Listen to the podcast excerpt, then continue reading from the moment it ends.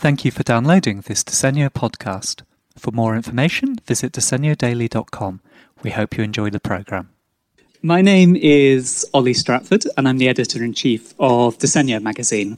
The topic of today is familiar spaces, which I suppose we can break down a little bit into two main areas we're looking at.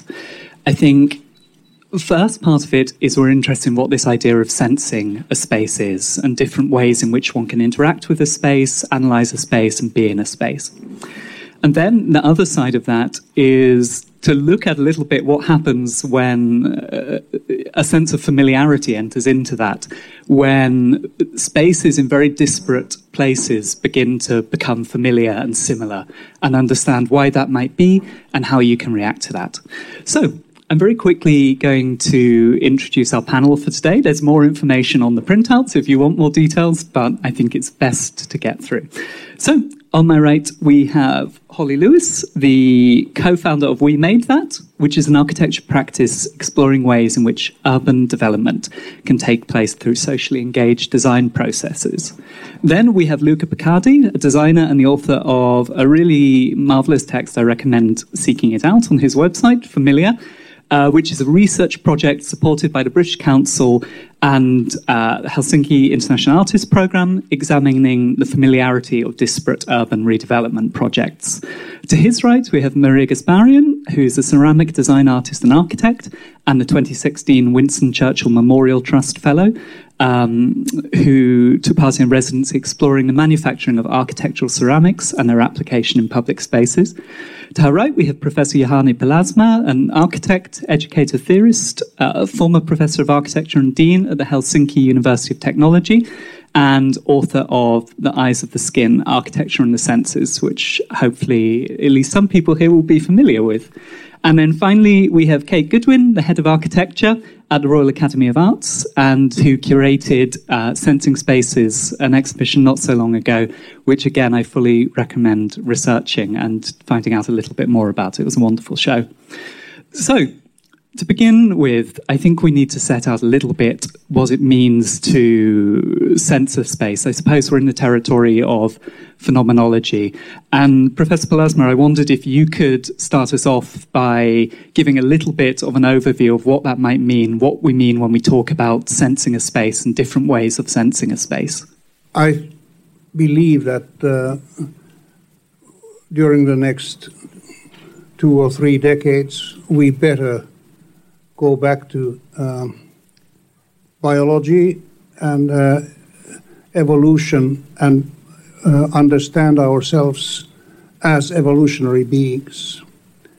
Uh, Edward O. Wilson, the uh, world's leading myrmecologist, uh, uh, scholar on ants, and um, the man who has established biophilia the love and science of life, he has a sentence where he says, The greatest problem of man is that he doesn't know who he is and do not know either what he wants to become.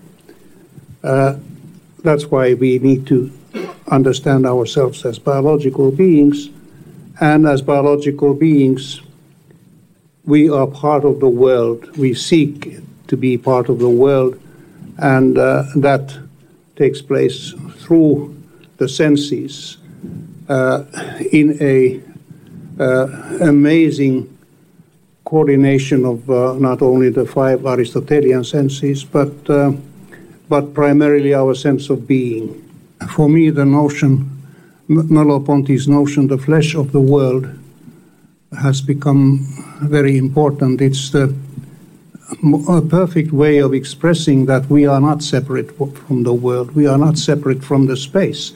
When we enter a space, the space enters me, and there's an immediate exchange. Architecture and art are always exchanges. Those works give us something, and we give them their meaning through our understanding of ourselves in that space. How do you begin to unpack some of those ideas within the sphere of architecture and urban development? Because I suppose it's been very tempting historically to look at things like the city as something that very much um, separates people from the natural environment and from the sort of biology discussed. It's traditionally almost seems like a little bit of a framework which blocks off some of those considerations. So, how can you begin to factor in uh, that notion of sensing which you've discussed into the built environment? How does it enter in? Um, Kate, maybe this is something you'd like to come in on because you, I suppose, looked a little bit at some of these issues in sensing spaces. How how can you begin to have that dialogue within architecture? Um, I do think it's a complex thing. I think that was really what we tackled with the architects. You know, it was a very broad um, brief I gave them and worked very closely with them to try and make essentially to make people more aware of the spaces that they are in. And I guess it really builds off everything Juhani has said about. I think about a sense of presence. You know, how how do people move through through their environment, and it doesn't just become background, but actually starts to enrich what we do, give us a sense of what our being is. Um, and I think what we tried to do was, I think it was about a sensibility of what it is to physically occupy a space. You know, I think there's something that comes out of this, which is we don't all sense or experience the world in the same way. Um, so I think there is no single prescription about it. Um, but it's understanding, I think, um, what does make it pleasurable, um, how spaces become comfortable to be in, um, gives a sense of comfort, challenge us, are inspiring, and I think that there's something about yeah a physicality that's important. Is that something which you have to be conditioned to engage with? Do, do people naturally engage with spaces in that way, or is it something that requires um, a, a, form of training in some form? Is that the base state for interacting with the space? I think that sounds very dangerous. Doesn't it sound patronising? we have to teach you how to be in the world and to understand the amazing things that you could never possibly understand if we didn't teach you. Um, no, I don't, I don't think so. um, I think that um, what we're really interested in in our practice is being normal human beings as well as being architects and trying to understand how normal human beings understand the city. Um, I, I don't think that it's a kind of highly conditioned way of thinking, and I think there's a danger of becoming too abstracted from normal experience of walking down the street or walking through a public space and, and understanding um, how people feel about that experience and why they might feel it. Um, and I think that that does have something to do with the physical kind of senses, but I think there's also an intellectual uh, thing that's going on there. Um, we've just done a bit of research looking at high streets in London, and the level of articulation and sort of putting together of jigsaw puzzles of what's going on around those high streets that you can have that conversation with anybody about this is the place that you know very well. This is your local high street. And they're able to explain kind of macroeconomic factors that are uh, manifesting themselves on their high street. These are things that we all do, and I think there's a real danger as architects that we sort of rarefy it, mm. and actually it's just people in the city, and uh, that's how we try to approach our work. You've stressed the need not to rarefy it and to adapt, adopt this human approach. How do you handle then so many different perspectives, so many different subjective interactions with a space? How do you kind? I mean, jigsaw is a good uh, analogy for it, maybe. How do you begin to try and knit those things together? I think it's really tough. I think actually, just having been around this development, I think it shows how tough that is. So I'm not sure how much space there is for difference and different interpretation in some of those spaces that we came through. They're kind of very manicured and very lovely, and the plants are all green, and and there's no weeds. Like I was quite, they saw this bed, like actually that's quite nice. There's you know whatever. There's some flowers and some guys playing basketball, and uh, that bit of informality and the opportunity for things not to be controlled, um, I think, is a difficult thing to design for. Are these ideas around phenomenology, are they a way of designing and a way in which an architect ought to be working? Or are they a description of how we interact with spaces? What exactly is going on there? What's being suggested by these ideas of pushing experience to the fore? Um, this morning we were discussing with Professor importance of empathy uh, in designing. And I think every designer should have a duty of care, obviously, how one designs. It's very dangerous to be too prescriptive, just mm. as you said a minute ago. Um, what one should try and do is to do your best to be empathic to um, what you try to express, and to people who are going to be using space. So, in a way, you have to embody what would be this experience that one could have walking down the street, being part of a landscaping, whether it's a park, whether it's a bench that you sit on. Everything that you do, I think we all have responsibility as designers. A, not to impose our ego on it, but be empathic. I think it's really the crucial ingredient to uh, create something that is successful for other people. It seems as if being empathic is something that should come uh, naturally and that any architect and designer should be doing as a matter of course, but is is something, uh, Professor, perhaps you could explain a little bit what you mean by empathy and how you see that factoring into design.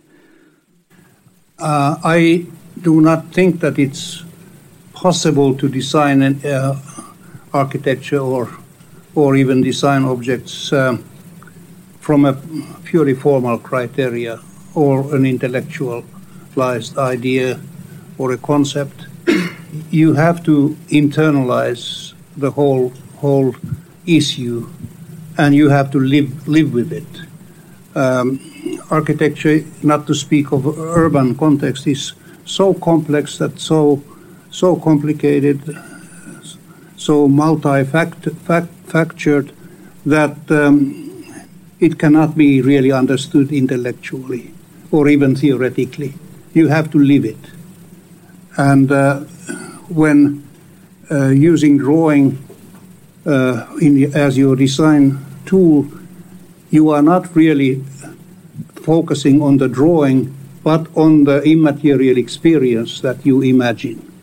So the whole operation takes place in real life, although imagined life. So, how do you look at something like a, a new large scale development like this? How easy is it to design on that scale um, empathetically and not lose sight of the way in which an individual might be interacting with that space. I mean, Luca, maybe this is somewhere you could come in a little bit because your research was looking at these kind of new developments in part. So, how do you see that challenge of working on a project like that?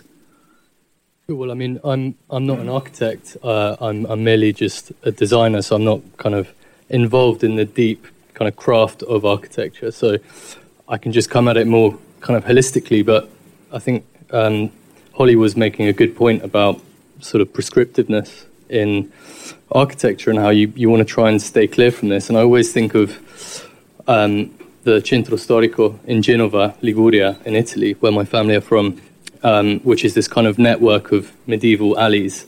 And there you really have to kind of rely on your um, senses. You have to be very much alive and conscious, alert.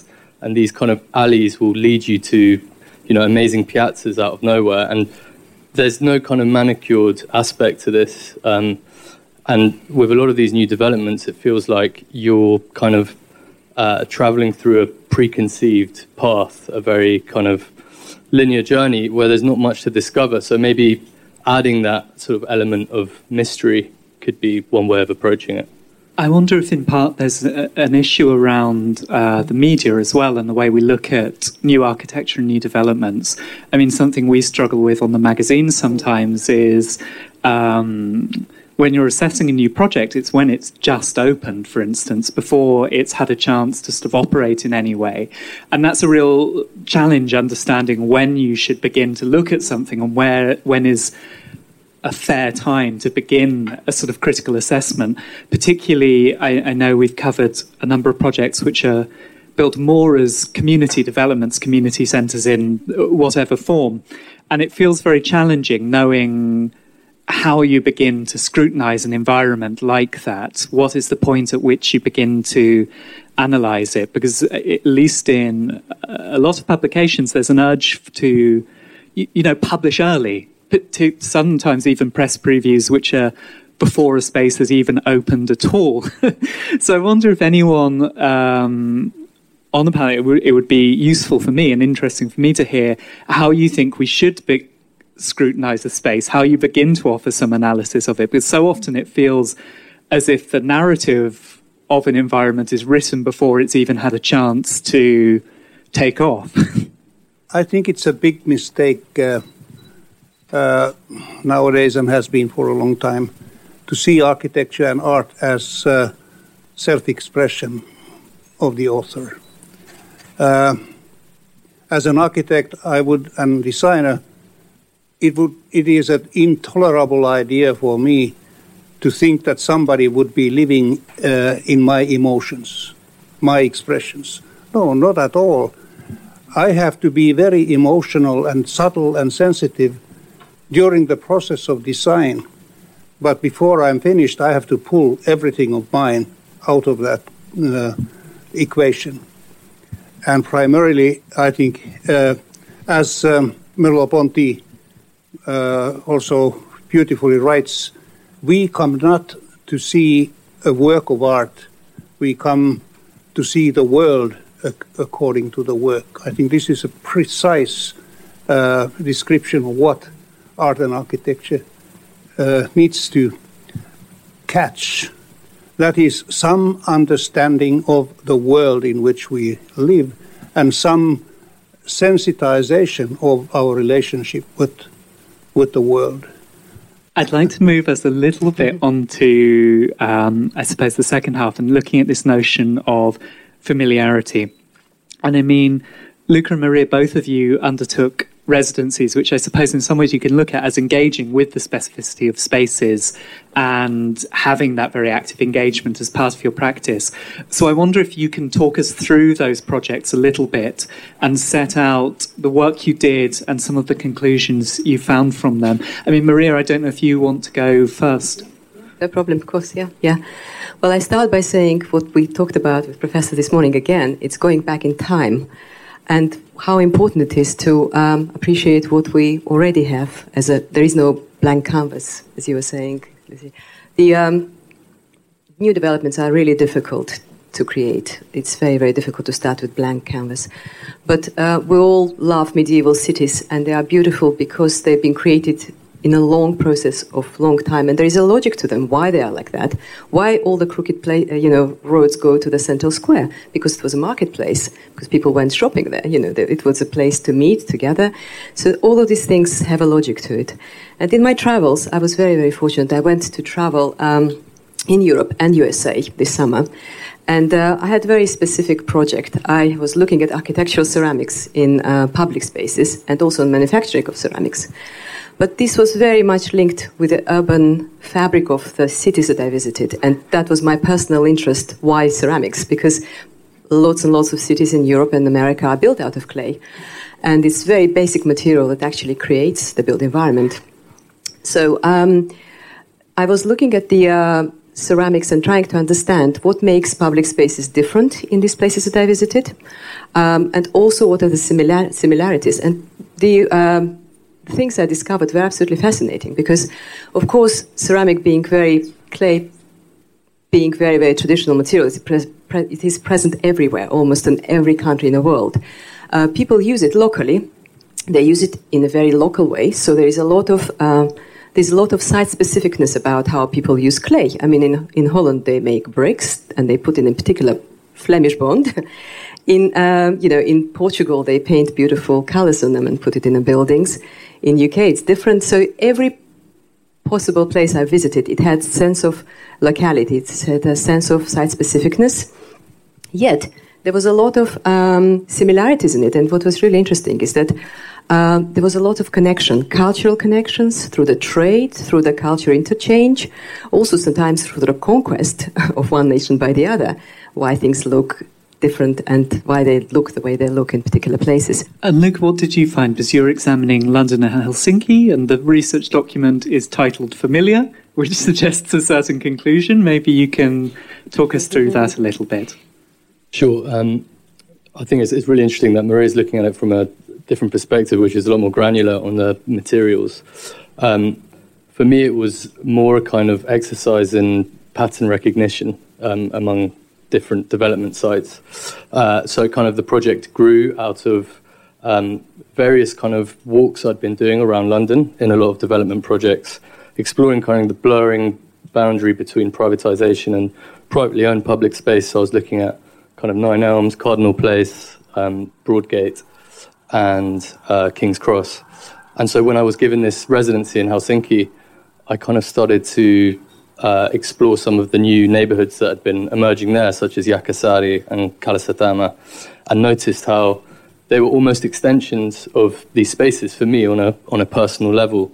Um, so I kind of wanted to zoom out a bit and peel back the layers a bit more. So I extended this study into cities across the kind of Baltic North Sea basin. But I think what what we've kind of reached now is this obviously post-industrial time where all of these industrial sites no longer have any kind of use, so they're being termed as brownfield sites. Um, and you know, it seems that we're on the cusp of this kind of uh, like hyper commercialization um, to some extent, which is being propelled by the internet, I think, to some extent. And this is something that uh, Kyle Chayka talks about. He talks about these kind of airspace as uh, it's the realm of kind of bars, cafes, um, co-working spaces, co-living spaces, startup offices.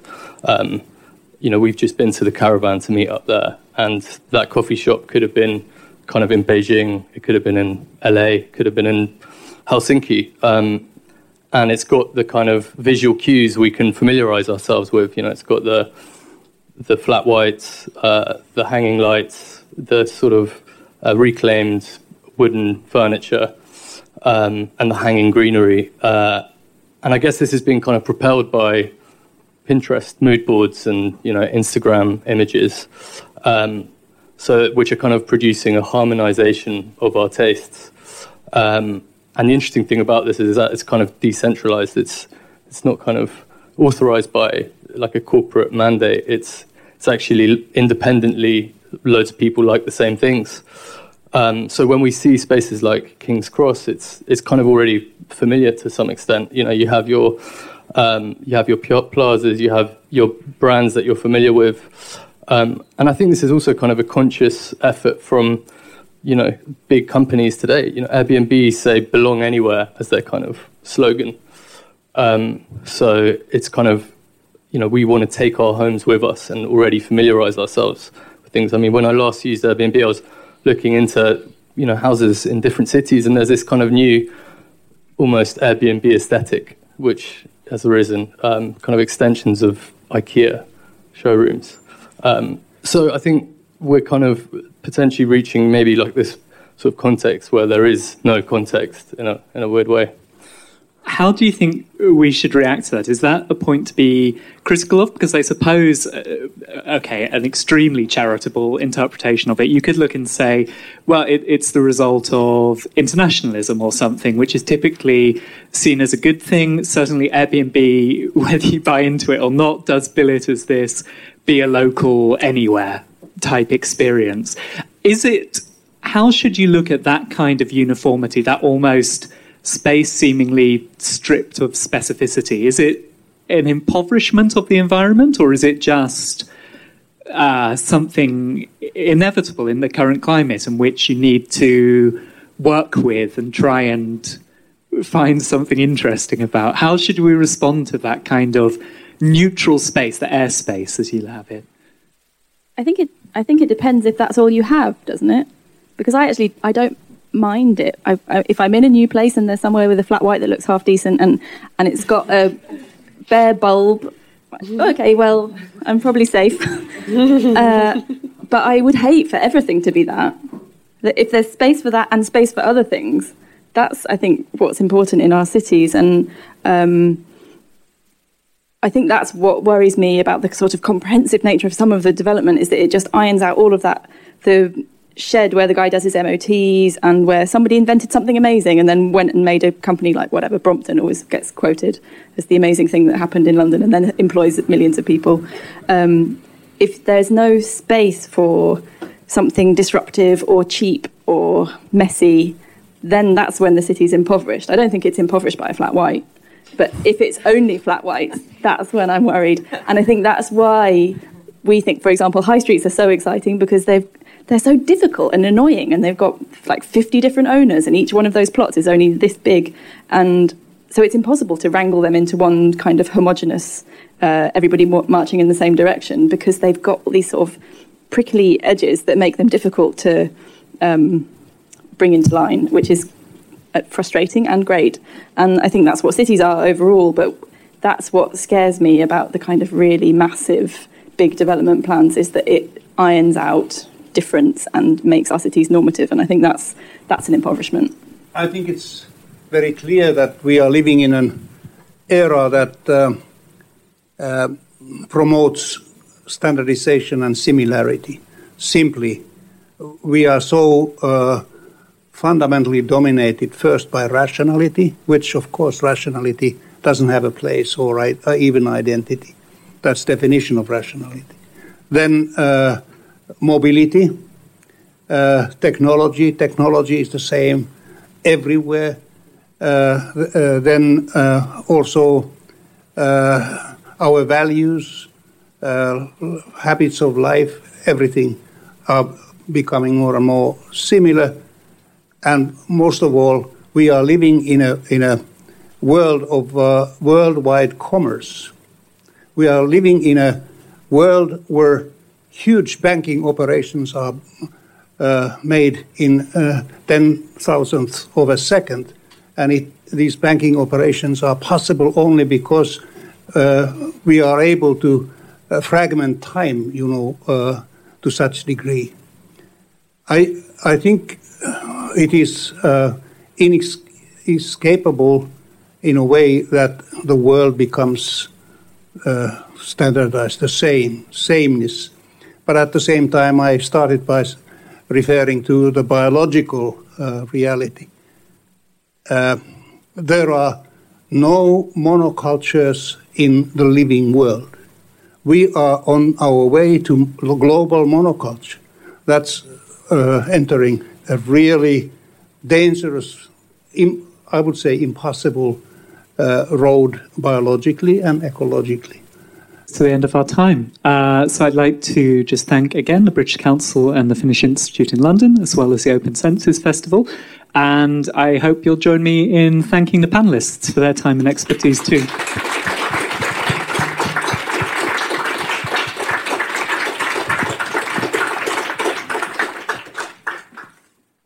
You've been listening to a Disegno podcast. For more podcasts, visit disegnodaily.com.